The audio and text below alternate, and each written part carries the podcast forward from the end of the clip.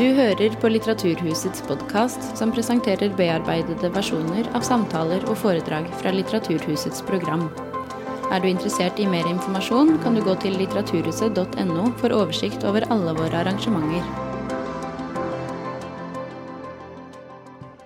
Kjære alle sammen. Velkommen til Litteraturhuset og til Oslo kulturnatt. Mitt navn er Madeleine Gjeddemetz. Jeg jobber med det litterære programmet her på huset. Og jeg er veldig glad for å kunne ønske dere velkommen til dette arrangementet om Sandman. Det er vanskelig å skulle oppsummere eller definere hva denne tegneserien egentlig handler om. Eh, det fins en rammefortelling eh, om drøm, drømmekongen og søsknene hans. Men serien som helhet handler kanskje mer om eh, fortellingen i seg selv. Et ganske sånn uhåndgripelig tema. Den består av bruddstykker som settes sammen til et mangfoldig hele. Eh, og blander litteratur- og kulturhistoriske verk med myter og legender fra mange tider og kulturer.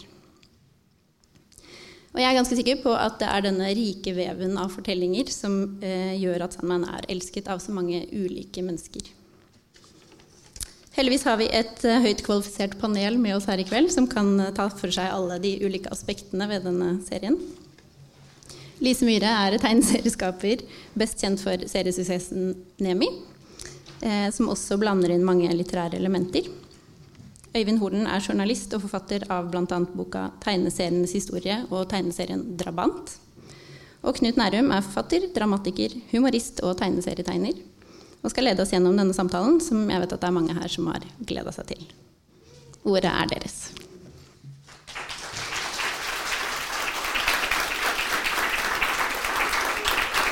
Takk for det, Madeleine. Eh, jeg har tatt på meg å være ordstyrer. Eh, og fordelen med det er at da kan man si minst. Så jeg skal, eh, jeg skal stille spørsmål og forsøke å ikke blande meg mer enn nødvendig.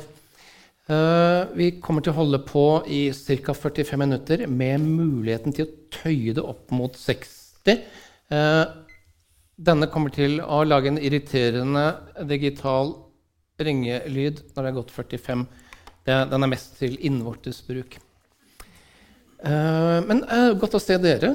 Uh, kulturnatt begynner tidlig. og det finnes et akademisk kor i Sverige som, som heter Orfei, Orfei Drengar. Så jeg tenkte velkommen til dere, Morfei flikkor og drengar. Så aller først, Hvor mange er det som har lest The Sandman? Mm. Ok. Hvor mange er det som har lest alle bøkene pluss oppfølgerbøkene? Mm -hmm. Ok. Eh, hvor mange er det som har lest alt det mer enn én gang? Wow, det er bra. Og hvor mange er det som har en tatovering av Sandman eller Death? Hvor mange er det som kunne tenkt seg en tatovering av Sandman eller Death? Ok, bra. Eh, sånn at eh, vi, vi, skjønner at vi er eh, på et sted hvor det er publikum som er på hjemmebane, og vi, og vi er her på besøk. For vi har jo snakket om dette. Hvordan skal vi snakke om The Sandman? Skal vi snakke om det for mennesker som ikke vet hva det er, som har kommet hit fordi de er nysgjerrige? Kanskje de har trodd at det er eh, et arrangement som handler om Jon Blund, den østtyske dukkefilmfiguren som kommer med rettigheter til alle barn på TV på 1970-tallet? Eller skal vi snakke om det på en veldig sånn innforstått måte? Eh, og, og, det vi har sagt, er det man alltid sier når man stiller spørsmålet. Ja takk, begge deler. Eh, så da eh, blir det nok sånn at eh, for dere som har lest dette, så la oss mimre sammen. La oss bruke denne anledningen til å minne oss selv på hvor bra og fascinerende dette er. Uh, og hvis dere ikke trenger å minnes på det fordi at dere kan dette stoffet utenat, så hjertelig velkommen til dere også. Kan, eh, dere kan bare gå rett på Internett etterpå og si hva vi skulle ha snakket om. At der har vi Internett på sitt vakreste. Eh, noen lurer kanskje på om det blir spoilere. Ja, det blir spoilere. svære som norske hytter. Svære som egoet til Jan Bøhler. Um, og vi skal, vi skal, nærme oss dette fra, fra flere kanter, men én um, god kant er den personlige kanten. Så um, deres første møte med The Sandman og dette universet. Lise, her, her fins det jo bildebevis. Ja, den er fra um, uh, et dikt jeg illustrerte i fjor av uh, André Bjerke, som er en hyllest til uh, bøker og verdenene som, som, de lar oss flykte inn i. Eh, og da var det um, naturlig å putte Nemi på besøk inn hos uh, Sandman og uh, The Dreaming. For de av dere som husker hvordan det var å leve uten Internett sånn, sånn, var det å være en, en, rar person som likte rare ting, og andre likesinnede var ikke bare tastetrykk uh, unna. Det var uh, few and far between. Så um, helt fantastisk opplevelse å komme over uh, Sandman. Um, ja, kan du huske hvor du var? Altså, I hvilken form var det? Var det, var det et heft? Var det på norsk? Var det på engelsk? Uh, det var på engelsk, uh, og det var nok uh, helt sikkert via Nei, jeg skal ikke sverge på at jeg husker akkurat den første gangen jeg holdt i hånda, men jeg tror ikke det er så dumt å tippe at Tronsmo var inne i bildet mange skatter som kom derfra. Jeg husker første gangen, og jeg har Det var selvfølgelig ikke sånn det skjedde, men jeg, når jeg tar fra minnet av at jeg så Books of Magic for første gang, den eh, boka stående i hylla, eh, så, så, i minnet mitt så har jeg lagt på musikk. Eh, det var sånn ordentlig gåsehudøyeblikk. Um, og ja, veldig, veldig glad i, i disse også. Så du, du, lager soundtrack til din egen hukommelse? Jeg bare prøver å si at det var en Ja, det, akkurat der så er det litt sånn Det, det var magisk ja. å, å, oppdage. Mm. Vi kan vel si nå at uh, de av oss som var unge og følte oss litt utafor fordi at vi liker rare ting, mm. vi har vunnet nå. Ja. Lett. Jeg tror, jeg tror vi har vunnet kulturen. Den er, den er vår. Um, ja, det blir jeg med å klappe for. Øyvind, ditt første møte med The Sandman? Jeg er faktisk litt usikker, eh, men det var jo i Det var nok eh, Det var heftene. Eh, jeg kjøpte ikke Jeg har Sandman nummer én i hefteform, men det var ikke det første jeg leste. Det tror jeg bare snubla over ved et tilfelle litt etterpå. Men dette var jo da i 1989, tenker jeg. Jeg var 16 år. Jeg hadde vært på språkreise i England eh, sommeren 88, og, da var det med en kar som var eh, enda mer bevandra i, i amerikansk tegneserie enn meg. Han snakket om at jeg måtte lese Alan Moores Swamp Thing og en serie som het Animal Man. Eh, og jeg, jeg, hadde jo lest Watchmen eh, på norsk når den kom, i 87. Uh, og, så, og, så, hadde jeg begynt å liksom kjøpe litt sånn eh, amerikanske småhefter. Begynte å abonnere på litt av Marvel-serier, X-Men og sånn. Men, men det, på, på, den tida så begynte, skjønte jeg liksom at uh, det skjedde ting hos DC, da, som er konkurrenten. De som gir ut Supermann og Batman. Så jeg var mest opptatt av Marvel, kanskje, men her, her foregikk det ting. Det var liksom det. Uh, og, og Alan Moore var liksom nøkkelen her. da, Han hadde jo laget Swamp Thing siden uh, 80-tallet, før Watchmen, uh, så, så, det kom jeg litt for seint til festen. Men, men Al Moore var slags, som en slags The Beatles. Han, han sto liksom i front for en, en British invasion av, av eh, engelske både tegnere, men også i stor grad manusforfattere, som, som DC Comics henta inn og, og, ga oppdrag til rundt omkring universet sitt. Så, så, mer eller mindre samtidig så, så la Swamp Thing grunnlaget for en litt sånn, sånn serie med litt sånn uh, voksne filosofiske superheltserier, men også noen skrekkserier. Altså, Skrekkserien til DC var til å begynne med det var Swamp Thing, og så var det Hellblazer som var en sånn stingaktig figur som hadde dukket opp i Swamp Thing, Og så var det da Sandman. Mm. og, og, Sandman dukket jo også opp som figur i Something og, og Hellblazer, så det var liksom en sånn lite univers. Uh, og, og, det var vel rett og slett den dårligste av de tre titlene, syns jeg med en gang. Men, men så had, fikk jeg jo heldigvis eh, jeg, jeg leste ikke den første. du syns at Sandman var I- den svakeste av dem? Ja, Hvis du ser på de første numrene, så er det helt klart den svakeste av disse tre seriene. Men, men jeg hadde litt flaks, for jeg fikk ikke med meg disse bladene. Så jeg, jeg tror den første, første jeg leste, var rett og slett uh, ent- Enten så var det 24 Hours, som Gayman seinere har sagt er der han finner sin stemme. Eh, for de første, de første la oss si, fem Sandman-numrene var egentlig bare Neil Gaiman som prøvde å finne formen. Og alle, alle heftene er egentlig bare sånn pastisjer på ymse eh, skrekkforfattere gjennom, gjennom tidene. Det, det er liksom Gaimans hyllest til skrekklitteraturen, egentlig. For det var liksom skrekkblad skulle, Sandman skulle være et, eh, et skrekkblad. Ja, nå sier du de største skrekkforfatterne som om alle veit og er enige om Ja, nei, jeg har faktisk notert meg dette, for jeg visste at det spørsmålet kom. Så Sandman nummer én er en hyllest til Dennis. Dennis Wheatley. Uh, og og, og uh, Hva var det første navnet du sa?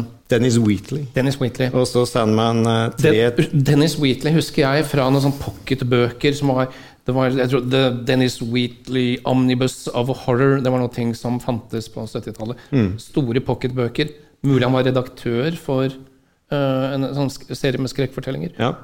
Det, det, er, eh, det var hyllest nummer én. Og Sandman nummer to er en hyllest til skrekktegneseriene, sånn som vi kjenner fra EC Comics, men også DCs egne 70-tallsserier. Så der kommer da Kain og Abel inn i bildet, som var sånne verter for noen skrekkserier. Så derfor kom de inn i bildet. Uh, Sandman 3 en hyllest til Kan eh, jeg stanse deg igjen? Bare? Ja. Altså Abel og Kain, som de som er gamle nok, husker fra det som kom på norsk som iskalde Ja. grøss. Stemmer. Eh, og så er det Stanman 3, som er en hyllest til moderne engelsk skrekklitteratur. Clive Barker og, og Ramsay Campbell. Eh, og så går han tilbake til 40-tallet igjen i Sandman 4, eh, i, med, med en som heter John W. Campbell, som jeg ikke kjenner til. Men, eh, men det er en sånn 40-tallsgrøsser. Mens, mens Sandman 5 var eh, Neil Gaimans litt sånn vaklende forsøk på å få å lure eh, Sandman inn i DC-universet. For der er jo da der jeg møter jo Sandman eh, Justice League. Eh, Mr. Miracle og, og, og John Johns The, Martian Manhunter. Supermann og Batman var ute på jobb. Så, så, så, men i Sandman 6 så, er det rett og slett Neil Gaiman selv som skriver en skrekknovelle, og da tar han også tak i en gammel DC-figur. Nå, og nå er vi på dette oppslaget fra 24 Hours. Eh, Dr. Destiny, som, som rett, og, er rett og slett handler bare om Dr. Destiny som er en gal superskurk som går inn på en diner og torturerer og dreper alle gjestene der i løpet av 24 timer. Eh, men eh, nøkkelrollen er ikke torturen og, og, og, slakten av dette, men, men det er rett og slett Dette er jo alle disse menneskenes historier, og, og det er jo her Sandman går fra å være en skrekkserie til å bli en metaserie, en serie om historier og, og myter og fantasier, egentlig. Mm. Det begynner med servitrisen som, som hver dag går på jobb og, og skriver små fortellinger om alle gjestene hun får. Og, og alle, alle fortellingene får lykkelig slutt, for hun vet at du må skrive korthistorier. Hvis du holder på for lenge med historien, så ender det alltid i, i døden. Så, så denne servitrisen er liksom da som setter egentlig eh, tonen for, for resten av Sandman. Da, da liksom Neil Gaiman rista seg løs fra alle sine us usikkerheter og, og forbilder. Ja, ok. Uh, vi skal komme tilbake til historiene og hva de handler om. Men for å nærme oss dette fra en annen kant, altså hvem er The Sandman, Lise? Uh, han er uh, drømmenes eh, konge. Han, han hersker i riker som vi mennesker tilbringer eh, en eh, tredjedel av eh, tiden vår i når vi sover. Han er mektigere enn de fleste guder og en del av en ganske dysfunksjonell familie. Han er sønn av tiden og natten og har seks søsken som alle representerer hver, sin, hver sitt konsept som er knyttet til livet på jorda. Og, og han, man kan, han viser seg til alle tider. Han viser seg for mennesker. Og er da kledd i klær fra den perioden For han stiger inn i virkeligheten. Alle karakterene i- har vel flytende kjønn og eh, utseende. I eh, en historie er han eh, en eh, afrikansk mann. Eh, ja, han er en katt. Det er, eh, de, de, kan vel, eh, de kan vel flyte rundt i utseendet, avhengig av hvem det er som Ja. møter dem, alle sammen. Ja. Men som regel så ser han ut som den magre broren til uh, Robert Smith. Som vi alle elsker. Ja. Ja. Det er liksom det er hans grunnmodus. Uh, så, så disse, uh, disse søsknene altså, hve- hve- Hvem er de? Hva, hva gjør de? Eh, vi har, alle sammen har navn som på engelsk begynner på D. Det er eh, Desire, Delirium eh, Hva er det? Destruction. Um, death, som han er mest knytta til.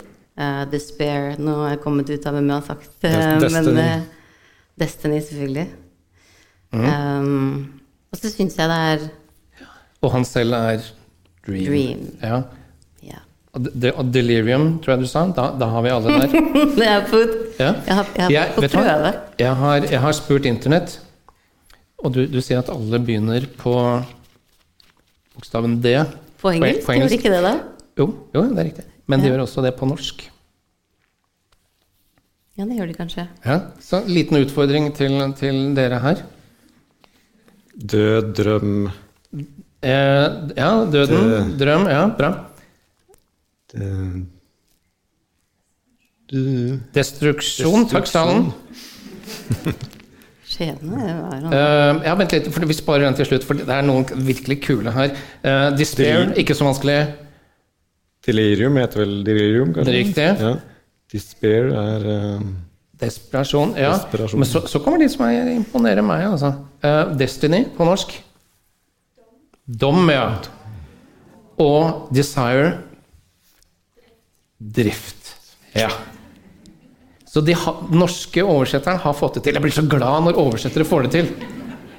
Um, og dette er The Endless, de evige, uh, på, på norsk. Og de er, de er ikke guder. De Det er, de er veldig mektige vesener, og, og, og Dream, eller Morpheus som han heter, blir vel veldig sjelden kalt The Sandman i, i serien. Jeg tror kanskje det, det dukker opp en et eller annet sted, så er det jo da han som, eh, som uh, kaster sand i øynene på deg så du kan sovne, som forklarer hvorfor du har liksom det øyerusket når du våkner. Uh, men, men det er veldig sjelden. Grunnen til at han heter Sandman, er jo rett og slett fordi det er en når, når Neil Gaiman fikk sjansen til å lage tegneserie for DC, så var jo liksom regelen at man skulle ta tak i rollegalleriet for DC. Det er jo hundretusenvis av figurer. Så han begynte jo med en miniserie om, om eh, Det han ville skrive om, en, en figur som het Phantom Stranger, men han var opptatt. Eh, så, så, og, og han prøvde å selge inn Phantom Stranger. Det er en figur som Alan Moore populariserte igjen, men også en sånn veldig mystisk uh, Phantom Stranger, det er, det er hatt, hatt, kappe og dress. Ja, en av The Trenchcoat Brigade, som de kalles, som også er med i The Books of Magic. Uh, men, men, men den første gang han solgte den, så var han, eh, var eh, han eh, tatt spoken for av en annen serieskaper. Andre gangen han prøvde seg, så, så fikk han beskjed at det var en altfor passiv, han er altfor passiv helt. Han, Phantom Stranger bare observerer. Han, han får ikke noe ting til å skje. Så han kastet Han ville kanskje ha The Demon, nok en figur som Alan Moore eh, eh, pusta liv i og slengte ut navn etter navn etter navn. Og på et eller annet tidspunkt så foreslo han The Sandman, som, som var en Og det, det er, dette er denne Sandman. ja, og dette er Sandman fra 70-tallet, som han sikkert husker fra, kanskje fra han selv leste tegneserier. Neil Gaiman slutta å lese tegneserier i 1974. Ja, for, altså, hvis du tegnet av Jack Kirby Dette er jo, dette er jo ganske obskur og sein Kirby. Vi kan Ja. være enige om det? Uh, men uh, jeg tror ikke han var opptatt også, da. de lage, han var gjenopplivet av en annen serieskaper. Så, så det var redaktøren til Neil Gaiman som sa men, men han ville gjøre Sandman til å lage en serie om drømmer, da, en, en skrekkserie. Kan du ikke bare lage en egen figur som heter det samme? Eh, og så gjorde han det. Ja, ikke sant? Det er, du kan ikke lage den Donald Duck, men du kan lage din Ja, egen. en annen. Og, og, og Destiny fantes faktisk fra før av. Så han, eh, mens de andre kom han opp med for egen, egen maskin. Så The Endless eh, var, var det. Og de, de, men så fikk han et nytt problem. var jo liksom da disse skulle jo inn i DC-universet sammen med Supermann og Batman, hvis noen husker begravelsen til Sammen. Nå spoiler jeg litt her.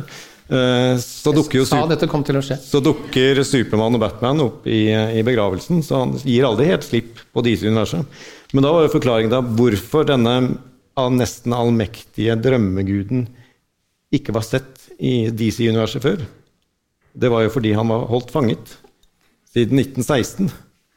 Og, og ble sluppet fri i 1988, da tilfeldigvis tegneserien begynte.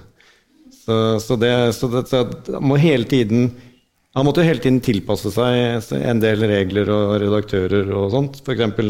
når Season of Mist skulle begynne, eh, hvor han drar til helvete, så fikk han beskjed om du kan ikke dra til helvete neste måned, du må vente en måned. For nå skjer det, er det opprør i helvete i en annen tittel, The Demon, som han egentlig hadde lyst til å lage. Så, så, så måtte hele tiden tilpasse seg litt sånn. Men, men det er jo kanskje historien om Sandman, hvordan egentlig ja, Sandman eh, bryter og river seg løs fra alle disse konvensjonene. Ja, så, så han, han fins i samme verden som, Ja. som, um, som Supermann, Batman, Lynvingen, hvis det er noen som er født på 50-tallet. Nei. Uh, så, men eh, hva slags brudd er dette? Du, du snakket om, om Hailblazer og sånne ting. Uh, mm. uh, Elise, uh, ser du på Sandman altså, som, som et brudd med noe, det som hadde vært før? Det var mye snakk på 80-tallet om at ah, nå er ikke tegneseriene bare for barn lenger. Altså, Hvor voksent er det? Det er ganske voksent. Det er ganske Det er ganske, det er ganske fæl serie, egentlig. Ehm, men eh, Altså, jeg elsker den, men den er, eh, den er, den er mørk. Um, og dette her kan jo du baklengs, men de lagde vel de, de havna vel et annet sted etter hvert, gjorde de ikke det? De flytta over Sandman og en del andre titler også uh, til under en annen tittel hvor de virkelig kunne um, slippe å ta hensyn til at barn skulle lese det, eller at det skulle være liksom tydeliggjort at dette er, dette er voksne, og da kom det veldig mye bra serier ut uh, av det. Er ikke dette en sånn tid uh, også altså, jeg, jeg kommer tilbake til Batman. uh, det er fordi at jeg kan ikke så mye annet. Eh, men dette er jo eh, samtidig med The Dark Knight og Arkham Asylum, som kommer på 80-tallet, hvor det som hadde vært mann, voksen mann kler seg ut som flaggermus, eh, slåss mot skurker, for de er redde for menn som kler seg ut som flaggermus. Hvem ville ikke ha blitt redd for det? Eh, så det kommer inn metafysikk, og, og, og, og det blir voldeligere. Det blir veldig mørkt. Og så sier man at nå, nå er, er, er superheltseriene for voksne. Det kjennes som dette henger sammen. At det er en dragning mot mørket i tegneseriene på den tida. Det store bruddet kom jo når Al Moore blir henta over dammen og, og, og slippes, slippes løs på Swamp Thing, som kanskje er den uh, første sånn voksne, intelligente superheltserien. Og og så får han jo selv sjansen til å fullføre siden V for Venetta og Watchmen, samtidig som da Frank Miller lager eh, sin Daredevil og etter hvert også sin Batman The Dark Knight Returns. da. Men begge disse kommer fra England til USA. Ja, ikke Frank Miller, da. Han, han er en amerikansk Ja, Miller, amerikaner, amerikaner, men uh, Alan Moore, Neil Ja, Gaiman, oi. Grant Morrison, som vel kanskje litt noen Ja. år senere Alle disse kommer fra England til USA for å lage amerikanske tegneserier. Hvorfor det? De, de blir jo rett og slett hentet inn for å lage Alan Moore-tegneserier for DC. Eh, som, som, så, og, og på dette øyeblikket så forlater jo Al Moore DC i sinne. Så, så da sitter de jo igjen med, med en Alle kommer jo fra det engelske science fiction-bladet 2000 AD. Uh, og, og Neil Gaiman er jo såpass altså Neil Gaiman er så nesgrus uh, Alan Moore-disippel til å begynne med. Han, han slutter å lese tegneserier i 1976. for han, det, det er, det eh, han, han blir eh, avfeid av sin eh, studierådgiver, som sier han har lyst til å lage tegneserier. Nei, det må du ikke gjøre. Du kan heller bli eh, bokholder eller noe sånt. Så slutter han med tegneserier. Og begynner først å lese det igjen når han ser Swamp Thing på togstasjonen. Han, han, men han har fortsatt slutta med det, så han bare sitter han les, smygles, smugleser det måned etter måned. Og til slutt kjøper han det. Og så oppsøker han Alan Moore og lærer seg å skrive manus av Alan Moore. Og han skriver Alan Moore-manus som er altfor lange. Det, det, han er jo beryktet for å lage lange manus. Så han går i læra? Altså, Ja, han går i læra. De sitter i samme rom? og skriver Swamp Thing-manus, som han sender til Al Moore for å få godkjennelse. Og, og, og dette Swamp Thing-manuset er jo det første han sender til DC etter hvert også. Da. Så han er jo, men, men så klarer han jo å bry, Og så, så, så, så lager man jo da en, en linje da, hvor de får klistrelappen eh, 'Suggested for mature readers', hvor de kan ta seg litt mer eh, friheter og sånt. Og, og, og, og det blir jo etter hvert til etiketten Vertigo, eller Vertigo Comics, hvor Sandman blir flaggskipet. Ikke sant? Og der, der kan folk uh, kle av seg og, og banne og spise hverandres øyne. Ja. Så, sånn som man gjør i fortellinger for voksne. Og så kan du, lage, kan du lage, prøve å lage stor litteratur. Da. For Neil Gaiman vil jo lage litteratur. Han, han, han tok eh, eh, et råd fra Gene Wolfe, science fiction-forfatteren, som mener at god litteratur det må kunne eh, likes av folk med ganske god utdannelse. Skulle like det. Og så skal de like det enda bedre når de leser igjen. Så, så når du leser Sandman igjen, så ser du liksom alle, alle små sånne egg og planer som han har planta som du ikke ser forrige gang. Eh, Gå, gå tilbake til den annonsen som er den aller første annonsen for Sandman. Eh, I will show you terror in a handful of dust. Det er jo hentet rett fra The Wasteland av T.S. Eliot. Uh, bare at det er fear er byttet ut med terror. Dette skjønte jo ikke jeg som 16-åring, jeg fant det ut i går. uh, men, men, uh, men, men Gayman? Når, når man leser X-Men og er såpass tungt inn i superheltuniverset, så får du belønninger fordi du har lest alt før og, og kan alle referanser, alle skjulte hentydninger og, og hint. Ja, ikke sant? Du blir, og hvis, du, hvis dette skjer med deg på kino når du går og ser superheltfilmer, så er du den irriterende kompisen. Nettopp. Og, men Sadman er sann for folk som har studert engelsk litteratur. Det er så mange, mange henvisninger til klassisk litteratur og til poesi. Og, og til eh, myter og drama og religioner. At, Akkurat der er han med jo helt eh, Ja, men her, det er jo ordentlig superkraften til eh, Neil Gaiman, sånn som jeg ser det. For han, han har spøkt ved flere anledninger om at han har uh, runda biblioteket i, eh, i ung alder. Men det, det tror jeg han sikkert må ha gjort opptil flere ganger. Han er jo helt, helt drøy. Men eh, referanser, eh, Lise. Altså, det, det, henter, det henter fra mange steder. Hvordan, hvordan henger det sammen? Og Madeleine eh, hun sa noe om det. Hun sa at det er en rammefortelling, og så er det, så er det mange småfortellinger. Hva, hva, hva, er fasongen på dette? Eh, Han, eh, han sa Han sa at han ville gjerne, når han utviklet Sandman, ha en eh, Han hadde ikke forpliktet seg til å skrive noe på fast basis før, og plutselig skulle han levere noe hver måned. Så hvis han hadde en karakter som hadde evig liv, og kunne bevege seg på kryss og tvers eh, av eh, alle realms i hele verden, så ville han i hvert fall eh, ikke gå tom for ting å, å skrive om eller eh, kjente personer han kunne møte. Eh, smart eh, utgangspunkt. Eh, og så har han også sagt at han veldig tidlig bestemte seg for at dette her skal avsluttes. Jeg vet hvordan det skal eh, slutte. Og det Jeg er jo ikke inne i sånn superheltserier sånn i utgangspunktet i det hele tatt. Um, likte Batman, men det var nok uh, like mye på grunn av Altså, jeg, jeg likte utseendet på det, ikke nødvendigvis uh, historisk. Så hvis du hadde sett en voksen mann kledd ut som en flaggermus mm. Eh, Men er uh, The Sandman Nå mista vi det jeg skulle snakke om, men det er greit. Altså. Jeg husker det ikke lenger. uh, nei, altså, Veien inn i det. Fascinasjonen for, for Nei, det er fortsatt borte. Ok. Um, ja, men jeg, jeg kan følge opp. Um, The Sandman. Er han en snill manifestering av et abstrakt konsept? Eller er han en slem manifestering av et abstrakt konsept? Uh, han er jo skikkelig sjuk i huset. Jeg skjønte det ikke så mye først. Eller jeg hadde, ikke, jeg hadde veldig sånn romantisk bilde av han, men jeg har, jo, jeg har jo lest meg opp litt siden jeg skulle hit i, i dag, og han eh, Jeg skvatt litt når jeg kom på hvor, eh, hvor ordentlig tvers igjennom grusom han er. Eh, Hvor grusom er han?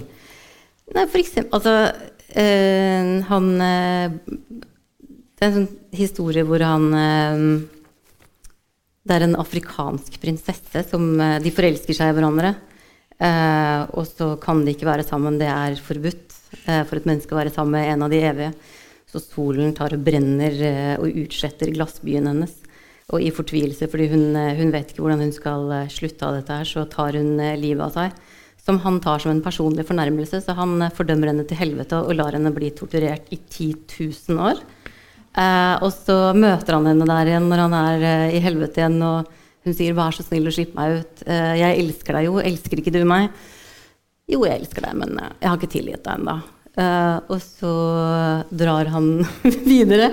Og hans liksom story arc er at han skal uh, ha lært noe i løpet av disse 10 000 årene, så han, han ber til slutt om uh, en unnskyldning. Men altså 10 000 år. Og så foreslår han også igjen at de kan fortsatt bli sammen hvis hun har ombestemt seg. Hun har heldigvis ikke det. Um, men ja, det er, det er, en del sånne Og hvordan med sønnen hans og han er er, det er vel litt sånn som med Darth Vader, at, som jeg også er veldig glad i, at man må nødvendigvis uh, se bort fra en del uh, hårreisende, onde Du kan jo ha mange hyggelige sider, selv om du ødelegger uh, en verden i ny og ne. Noen av mine beste venner. men vi har, vi, har, vi, har, spoilet. vi har sagt Sandman dør, men det er jo ikke dermed slutten. Uh, fordi at han, han, En ny Sandman oppstår, som er en sønn, men går inn i den samme rollen. Og dette, dette minner jo om kjente fortellinger som eh, altså de kristne mytene og de norrøne mytene, og sikkert en hel masse andre myter også. Eh, er, så, så, selv om han er fæl, er, er Sandman er han en slags Jesus-skikkelse? Han, han, er vel mer en slags naturkraft. Altså, ja. Han er jo liksom drømmene han vi besøker når vi drømmer alle, og, og, og mye, mye av det ene er liksom historien om, om, denne Jeg fikk et tips her hvis man skal gjenlese Sandman. Det er ikke gjort selv på denne måten, så går det an å lese den i, i kronologisk rekkefølge. Altså man, man, begynner med denne historien fra den, den afrikanske Sandman, som er den eldste historien. Mm. Så går man til Hellas og Orfeus, og så, så jobber man seg opp. Uh, og ifølge Gayman selv så er, blir han, han, blir jo litt rystet av det fangeoppholdet, så der, etter hvert er, er, det, er det han, han, må jo få et Det står jo mellom at han skal Han må enten endre seg, eller så må han uh, dø. Mm. Uh, kan, kan, jeg stille det spørsmålet til Sal? Er det noen som har lest Sandman altså kronologisk på, på den måten som, som Øyvind snakker om? Det er sånn som man ser Marvel-filmen i kronologisk rekkefølge ja. også. Så jeg en hånd der oppe? Liten hånd? Nei? Ok. Uh, men tror du det er lurt? Altså, jeg, jeg, jeg, det det fins en kronologisk uh, uh, utgave av Gudfaren, men jeg har ikke lyst til å se den. Nei.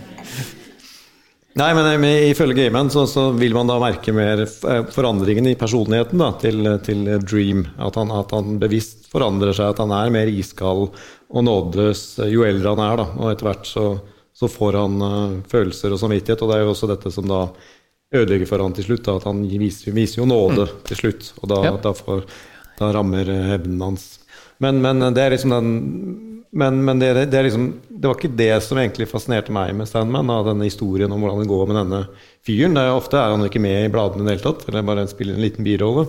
Så først og fremst så ble det jo, altså fra å være en litt sånn halvveis skrekkserie, så ble det jo liksom da Neil Gaimans katalog for bare å øse ut de historiene han har lyst til å fortelle. Uh, og, og, mye av det handler liksom om, om drøm og myter. Han, sier, han, er jo selv jødisk, men gikk på kristen skole, så han sier jo at uh, for ham så ble all religion ble jo den samme, ble myter og historier. Så, så, alt er jo historier for Gayman. Og det er veldig mange forfattere eh, i serien, altså William Shakespeare. Eh. Det, det, som kommer her, og dette er vel Er det, er det, er det fra den første boka, eller andre boka? Det, det første møtet med, med, Shakespeare? Ja, dette er vel Dream, Dream Country, heter vel boka. Ok, ja. Eh, men, uh, og så dukker Shakespeare opp igjen til slutt. fordi at her så inngår det en avtale uh, hvor Shakespeare han, han, skal, han skal, bli uh, benådet med, med dette uh, utømmelige talentet for å skrive fortellinger. Til gjengjeld skal han skrive to stykker mm. for The Sandman. Og En midtsommernattsdrøm er det første. Og The Tempest, som er det siste stykket Shakespeare skrev alene, mm. det vi vet, er det, er det siste. Så de, disse eh, referansene til Shakespeare rammer inn hele The Sandman-verket. I hvert fall altså de, de opp, ti opprinnelige bøkene. Jeg tenkte å skulle videre med eh, referanser. Her er, noe, her er noe artig. For her ser, vi, her ser vi Lucifer. Men han ligner på en kjent person. Lucifer oppe til høyre der. Noen som tar David Bowie. Den, den unge Bowie. Er dette det er vel er bildet fra forsiden av et tidlig album? er det ikke? Ja. Uh, og det dukker opp da Men er vi ferdige med å snakke om Shakespeare? For det syns jeg er noe av det vakreste med hele med La oss snakke bøkene. mer om Shakespeare. Kan vi det? Ja. Jeg syns det er så fint, fordi han jeg, jeg, De liker jeg kanskje best av alt. Og jeg syns Jeg leser Sandman mye som en, en eneste stor sånn kjærlighetserklæring til til historier. Og alle, alle karakterene, alle de, de Endless-familien, um, bærer også i seg motsatsen til det de representerer. Death er også uh, Hun definerer liv. Hun er til stede når alle levende vesener blir uh, født. Uh, destruction skaper også. Han, han maler og, og lager kunst. Og Sandman som har drømmer. Eh, han, han, har også, tenker jeg, sannheten, og det er han eh, kongen av eh, Fairy Oberon. Han sitter og ser på eh, 'Midtsommernattsdrøm', sitter og ser på skuespill om seg selv, og så stusser han, og så lener han seg over til eh, Morfus og sier han, men det var ikke det som skjedde. Og så sier eh, Sandman at det trenger ikke ha skjedd for at det skal være sant. fordi eh, skal jeg for noe? Eh, drømmer og historier er skyggesannheter som, som, blir stående lenge etter at eh, skarve fakta har bare blitt til støv og, og blåst bort. Så, eh, så, historien Historier og drømmer eh, ja, blir til virkelighet, da. Ja. Samtidig så ligger det også en sånn eh, ganske tydelig advarsel der, da, for de fatterne som dukker opp i Sandman, er ofte ganske ja. kjipe. Altså, William Shakespeare eh, er så opptatt av dette skuespillet at han ser jo ikke hva som skjer rundt seg med sin egen familie. Så Han mm. mister jo sønnen sin til alvene for han ikke følger med. Og I en annen historie i samme bok, som heter Calliope, så har jo den forfatteren som, som fanger musenholdet fanger, som slave på loftet og, og, og blir en suksessfull forfatter. Og, og Gayman selv har jo sagt at liksom, alt, alt han ser rundt seg, er jo liksom det er, det, dette kan bli noe jeg bruker i historiene mine, om det er tragedier eller triste historier. Uh. Det, er, det, er, veldig mye kvinner i fangenskap i ja. disse historiene. Det er, det er altså, Gayman har jo selv sagt at han bevisst altså det, Han skryter jo alltid av at det er så mange kvinner som leser serien hans, og at han, han bevisst la liksom annenhver historie, en for kvinnene og en for mennene. Men, men det er veldig mange Altså det, er, det, er, veldig mange ofre Det er noen sterke kvinner også, men det er veldig mange ofre. De svarte kvinnene til Gayman blir som regel eh, brent og torturert til døde. Helt, helt, helt, på slutten. Det er den eneste som, som overlever som en, en, bare normal Jeg tror det er tre, tre svarte kvinner som liksom blir eh, drept på det grusomste i, i historien. Men, eh, og, og, men, men, det, nok, det, stemmer jo at det var jo, det var jo en tegneserie som, som hadde mange kvinnelige lesere. Og det, det er jo det Eh, Sandman klarer å gjøre, er, han er jo liksom en av de som virkelig brøyter tegneseriene inn i bokhandelen. Altså når jeg begynte å kjøpe disse heftene, så var det at, at en tegneserie skulle bli samlet i bok, det var uvanlig. Det var bare hvis det var veldig etterspurt på bruktmarkedet. Mm. Uh, men fra og med uh, The Dolls, altså, iallfall Season of Mist, så skriver jo Gayman med tanke på at alt Jeg tror Sandman var den første eh, tegneseriene i, i, det slaget som, som, hvor alt faktisk ble gitt ut i bok på løpende bånd. Og, og, også det store bruddet han gjorde, var jo at han sa Og så setter jeg punktum. Jeg slutter med nummer 75. Vanligvis, alle andre tegneserier før det ville jo fått gitt det til en annen forfatter og fortsatt så lenge det solgte. Men, men Neil Gaiman fikk lov til å sette punktum, selv om spin-off-seriene ble jo tallrike, så klart. men det var Sandman er det ingen andre som har fått lov til å å fortsette med. Og det er litt spesielt, siden det er jo DC som eier Sandman. Det er Sandman og Tommy og Tigeren. Ja, men, men, og så er det Knøttene, men det løste Schultz ja, ved å men, dø. Men Knøttene og Tommy og Tigeren de eies av sin opphavsvenn. Sandman er det DC Comics som eier. Neil Gaiman eier ikke Sandman. Han er en del av DC akkurat på samme måten som Batman. Ja. Det var øh, Jeg tror det er blitt, som du sier, en, en anerkjent, en allment godtatt, som det vil hete på norsk, sannhet. eh, at Sandman fikk eh, kvinnelige lesere, og at det også for mange var, det var den ene tegneserien de leste den gangen, sånn på slutten av 80-tallet, begynnelsen av 90-tallet. Eh, du sa noe om det eh, i stad, Lise. Altså, jeg tror det jeg sa til Knut, var at uh, hvis jeg ikke hadde visst hvem det var, så, som hadde lagd det, så tror jeg ikke jeg hadde sittet etterpå og vært i stuss som hm, lurer på om det var en mann eller en dame som lagde Sandman. Um, jeg syns det er ganske tydelig skrevet av en mann, og så har han fått innmari mye kred etterpå. Og eh, han liker å fortelle at eh, folk som jobber i seriebutikker, stadig takker han fordi plutselig kom det damer i butikken deres, og de hadde aldri vært der før. Um, nå har jo tegneserier generelt vært vridd mot uh, gutter og menn, og forlagene, som jeg har opplevd det selv også, har vært Ikke nå lenger, heldigvis, men det er ikke så lenge siden de var fullstendig uinteressert i å, å lage noe for damer. Um, vi har en sånn crazy tanke om at hvis man lager tegneserier for damer, så er jo vi også interessert i å lese dem. Men um, det var definitivt noe nytt med med Sandman. Og syns jeg også Alan Moore og den, den bølgen du nevnte i stad, Der var det mer for meg og mine, mm. tror jeg. Ja. Mm. Jeg, jeg vrir der. Jeg skal bare lese et sitat, og så tenkte jeg vi skulle si litt om tegninger. For sånn er det ofte når man snakker om tegneserier. Man snakker om alt unntatt tegninger.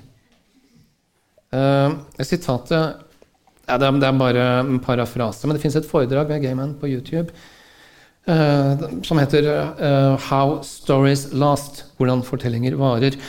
Og i en samtale etter foredraget så antyder han at vi mennesker er det middelet som historier bruker for å føres videre. Altså, og da tenkte jeg på blomster og, og, og insekter. At vi er for historiene det biene er for blomstene. og vi mennesker tenker vel det om uh, om biene at de lager honning til oss. Men egentlig er jo, det er jo blomstene som er så smarte at de har sørget for at uh, honningen fins. Sånn. Uh, og sånn, sånn, er det med oss også. Vi er, vi mennesker, middel for historiene, som da er større enn oss. Tegneserier som er, som er tegna. Dave McKean har designet og altså laget alle forsidene på alle heftene og, og, og bøkene. Dette er et spesielt uttrykk. Og det er jo litt sånn Jeg kjøpte en uh, flaske vin, den hadde en drage på etiketten. Og den var tilfeldigvis god også, men jeg kjøpte den uh, fordi den hadde en drage. Og det er, uh, det er jo utrolig annerledes forsider som man, i hvert fall jeg, fikk Jeg ble veldig trukket mot, mot de, og med all kunsten rundt også. For det første så er det malt og så er det photoshoppa, og så er det slett ikke alltid Sandman er med på forsiden av sitt eget blad. Mm. Ja, det var også helt, det var også helt uhørt på den, det var også helt uhørt på den uh, slutten av 80-tallet. Ja. Helten skulle alltid være på forsiden. Det, det, var det snakk om. Dave McKean var jo den første Neil Gaiman lagde tegneserie med også. Uh, Violent Cases var liksom deres debut, og så lagde de de har laget flere serier sammen, men var, å være med på et månedlig hefte ble nok litt for mye, så han eh, lagde coveret, coveren istedenfor. Det er jo den røde, røde tråden. Men ellers er det en hel bataljon med tegnere. Hvorfor er det så mange tegnere? Han har selv sagt at eh, det var uh, umulig å holde seg til én fordi det var ingen som klarte å produsere kjapt nok. Uh, jeg syns, Du spurte ikke om hva jeg syns, men jeg sier det allikevel. Jeg syns det er litt kult at det er såpass flytende nettopp fordi Eh, de hele tiden driver og skifter form, og avhengig av hvem det er som um, møter disse karakterene, og, og, historiene er såpass uh, forskjellige fra hverandre også. Det er litt kult at uh, visuelle er med på det. Ganske tidlig så fikk han også nok makt i forlaget, siden dette ble en kulthit. Det var ikke forlagets bestselger, solgte ikke mer enn Batman, men, men den solgte uh, best i, på sin linje på Vertigo. Da fikk han jo også da makten til å å selv kunne velge tegnere, så han valgte jo ofte tegnere. Etter, etter la oss si de 20 første numrene, så er det jo han som har plukket den ut sånn at de skulle passe til historien. Så Sean McManus skulle tegne Game of You, for han var flink til å tegne fantasy, for det hadde han sett i, i Swamp Thing igjen. uh, Mark Hempel tegnet The Kindly One, som skulle være ekstremt sånn uh, moderne og fremmed. Så det var mange som reagerte på han stilen. Uh, mens Michael Sully, som tegnet The Wake, da, da var jo også da en revolusjon for, for, DC, for da, da satte hadde, Michael Sully hadde tegna en god del opp, opp igjennom, men, men på, på, The Wake så satte Gayman foten ned og sa at hvis denne skal ikke ha en tusjer alle, alle, alle, alle amerikanske seriehefter har jo alltid hatt en tusjer for at uh, dårlig trykkvalitet skal være tydelig, men nå mente Gayman at trykkvaliteten var god nok til å rett og slett reprodusere Sully's blyanttegninger, og, så, og sånn ble det, da. Så han hadde en, ja, så, en, en, Før dette så, så var, hadde du en som var liksom eh, artist, som tegna ja. med blyant, og så kom det en tusjer etterpå, mm. som var mer en håndverker. Mm. I hvert fall regna som det. Han har visst også vært veldig Jill Thompson sa at hun eh, nesten ikke fikk tegnet først fordi han bare drev og ringte henne hele tiden. Og de hadde timelange samtaler hvor han eh, spurte hvordan hun så for seg forskjellige ting, og hvordan hun foretrakk å tegne diverse ting. Og eh, at eh, det har visst ikke vært sånn at han har bare levert et manus, men det har vært et slags sånn samarbeid underveis også, at han har til og med tilpasset historiene litt ut fra hvem som skal illustrere dem. Mm. Ja. Noen ganger så kan man jo lese en tegneserie. Lurer på hvor, hvorfor er dette en tegneserie? Rocky eksempel, mener jeg ville vært bra radio. Uh, og uh, vi, jeg ville jo ikke sagt det samme om Sandman, selv om det er lange strekk med illustrert dialog. Det er snakkende hoder. Uh, så, så på, på hvilken måte utnyttes tegneseriemediet visuelt her? Nei, altså Store deler foregår jo i drømme- og fantasiverdener, i fjern fortid og i mytiske sammenhenger og sånt. Så mm. det, det, er veldig mye som, som, kommer med både stilen og miljøet og sånt. Jeg tror jeg absolutt ikke ikke Sandman hadde blitt det samme som en ren prosafortelling. Nei, de er jo med å fortelle historien. Det er litt sånn som hvis du hadde klippet vekk lyden i et hørespill. Også, altså ikke lyden, men, eh, men musikken. Det er, det er, jo eh, Det er jo veldig Altså, det setter jo stemning, og det er jo mye det man blir glad i først. Hvis ikke de karakterene hadde sett ut som de gjorde, og hvis ikke det visuelt hadde vært uh, den godteposen jeg syntes det var, så er det ikke sikkert jeg hadde vært så trukket mot i utgangspunktet heller. Ja. Her forresten, uh, Mark Hempel som tegnet The Kindly Ones. Dette er jo to sider, et oppslag fra dem, uh, derfra. Uh, jeg tenkte vel også å vise dette, for her er, her er noe som man ikke kan gjøre på radio. Du kan få ord til å Kan få, få, få Altså skille mellom stemmer ved hjelp av, av typografi. Mm. Og det har vært én tekster, Todd Klein, gjennom he hele verket. Uh, ja, tegnet for hånd. Uh, ja, ok, ja, teksta for hånd. Ja. Bortsett fra i Sandman 50 Ramadan, hvor han lagde en datafont spesielt for det nummeret. Men det er vanskelig å lese hva Despair sier, husker jeg noen ganger, for det er så snurklete og kjip tekst. Det er veldig kult virkemiddel, men det er mm. Ikke alltid så Og så glemmer man jo liksom hva, hva tegnerne bidrar med. Da. Så Delirium er, er, er, jo, er jo, ligner jo, har ganske mange trekk og, og, og stil og ord fra, fra, nettopp tegneren Jill Thompson. Uh, det, det, er mange likhetstrekk mellom Delirium og, og Jill Thompson. Uh, og det var f.eks. Uh, den andre Sandman-tegneren, Mike Dringenberg, som kom opp med hvordan Death skulle se ut. Uh, der hadde, der hadde Gayman setter for seg noe helt annet. Ja, vi har et, vi har et bilde av, av, av, dette her. Dette er vel om fra. The, the, hva det heter? The sound of her wings? The beating of her wings? Ja, Gayman ville at hun skulle se litt mer ut som Nico i Velvet Underground. Det var hans opprinnelige plan. Mens Dringenberg eh, baserte det på en, en jente. Men her er vi tilbake igjen til 'Print the story, not the truth'. fordi han, dette har jeg hørt han fortelle flere ganger helt forskjellige historier. Og ja. den ene gangen så var det også at uh, Eh, det kom en eh, De satt og diskuterte hvordan hun skulle stå ut. Og der bare var hun og tok imot bestillingen deres på dineren de satt på, med anken og det hele, og, og sminken og så, um, ja, men, men, eh, Den historien har jeg også hørt, men det, det er etter at jeg laget henne. Så så de en som ligna helt på tegningen. Ja, nei, de turte ja. ikke å vise tegningen til henne. Men, han, han, liker å fortelle den i flere forskjellige versjoner, som jeg syns er helt nydelig, for det er helt i tråd med Resten Men vet dere hvorfor Sadman er så blek? Hvorfor er han helt hvit? Nei. Det var en trykk, en trykk, problem med trykkpressen. Han eh, endte opp med å bli veldig hvit i nummer én. Sånn, det var akkurat som med Hulk, som ble grå i første nummer av Hulk. Det, det var, han skulle, ja, Gaymans manus skrev at han var, var, var gul, gul, gulblek eller det var, Han skulle i hvert fall ikke være helt hvit. Det var ikke meningen. Det bare, det bare blei sånn. Ok. Art by accident. Men dette, dette, er jo blitt ikonisk for mange. Så er vel Death en, en, en historie som de følger med større interesse enn Sandman selv? Ja, i hvert fall like mye. Mm. Uh, og hun er jo Unnskyld, men tilbake til kvinnelige skikkelser og sånn. Hun, hun, er jo helt fantastisk. Det er, det er mange offre, kvinnelige ofre i Sandman, men hun, eh, hun, er jo lett å bli glad i. Og veldig fin karakter, syns jeg. Ja. Vi, skal, vi, nærmer oss en avrunding. Jeg tenkte jeg snakke litt om Neil Gaiman uh, etter Sandman. Uh, men lite spørsmål først, det. Uh, Altså det, det, er dimensjoner, det er forvandlinger, det er kvinner i fangenskap. Det er uh, folk som Skapninger som spiser øyeepler. Men det er humor her også. Altså, hvordan arter den seg? Øyvind?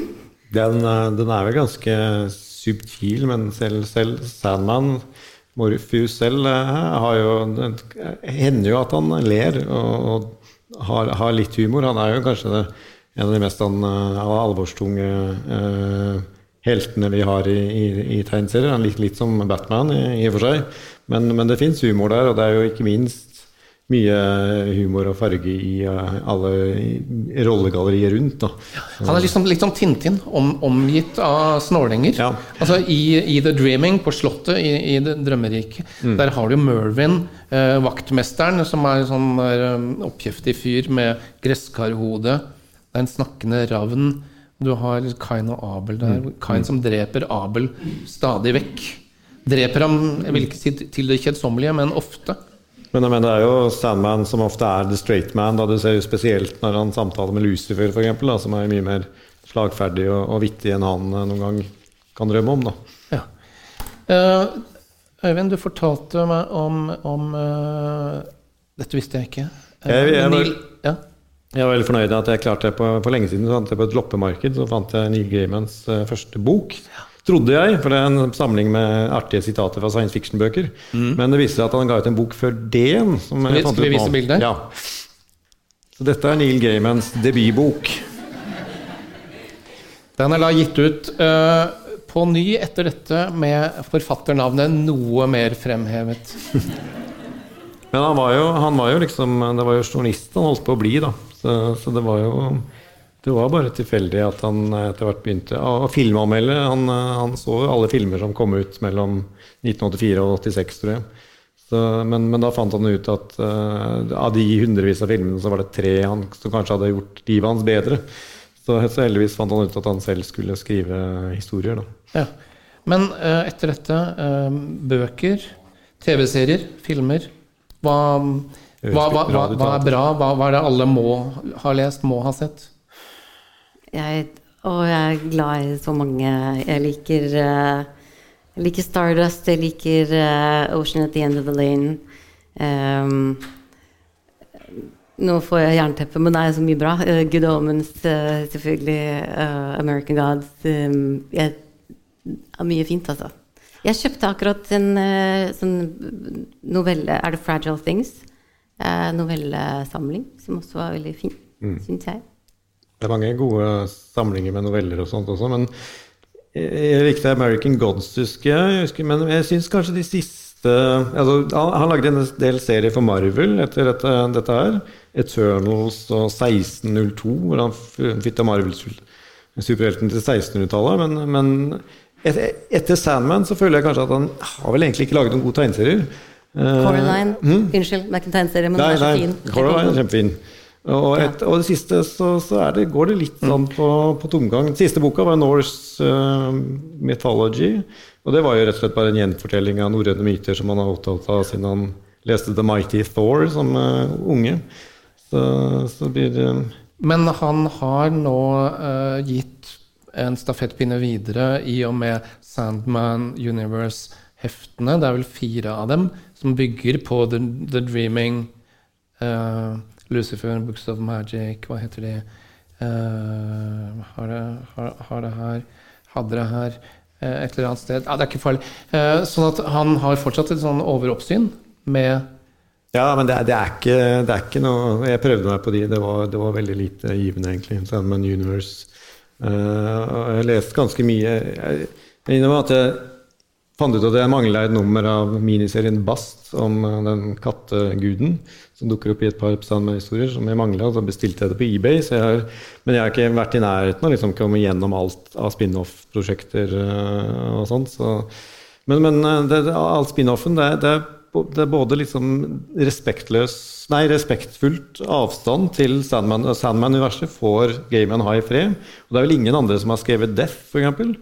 Så, så alt er liksom da altså, i, i, ganske ute i periferien, og det, det blir jo litt perifert. altså Petterefax fikk sin egen serie som er en bifigur i ett nummer. Så det er liksom, man har gravd ut veldig mye av universet rundt, men, men essensen er jo fortsatt disse 75 numrene av Sandman og de to miniseriene med det. Mm. Det er det man trenger å lese. Det minner litt om den uh, engelske filmanmelderen Mark Kermode sier om Star Wars og sånne spin-off-produksjoner. Uh, uh, hvor du har en produsent som sier Du vet den der stålampen som står i bakgrunnen i scenen når det er sånn 40 minutter ute i episode 4?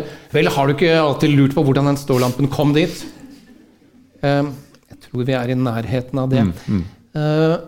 så kommer da Netflix serien eh, neste år, The Sandman. Og de skal, så langt vi kan se, fortelle det som utgjør bok én. Eh, og her er ensemblet. Er det noen som har lyst til å rase mot noe som gjelder kjønn, hudfarge eller legning? Nei? Nei? Ok, fint. Uh, uh, men vi, vi, er, vi, er, spente på dette her, og kanskje et nytt oppsving for, uh, for å lese seriene. Men som, som, noen sa Det var et intervju med, med Gayman, og han sa at hvis noen lager en film om historien din, så er det filmen som blir stående.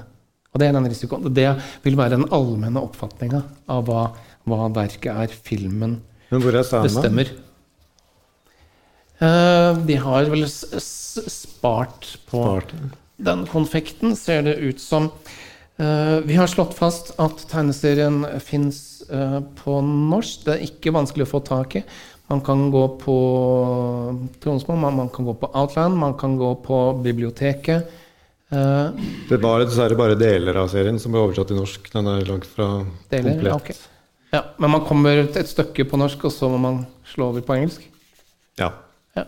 Okay. Jeg tror bok én faktisk ikke finnes på norsk engang, så jeg, jeg tror det like gjerne går på engelsk. Men alle her hadde jo lest den, hadde ikke? Ja.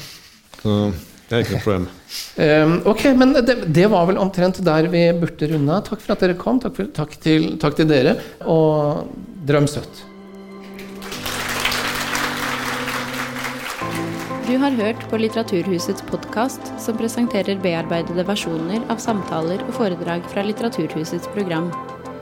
Del gjerne podkasten med familie og venner via iTunes eller Soundcloud om du liker det du har hørt.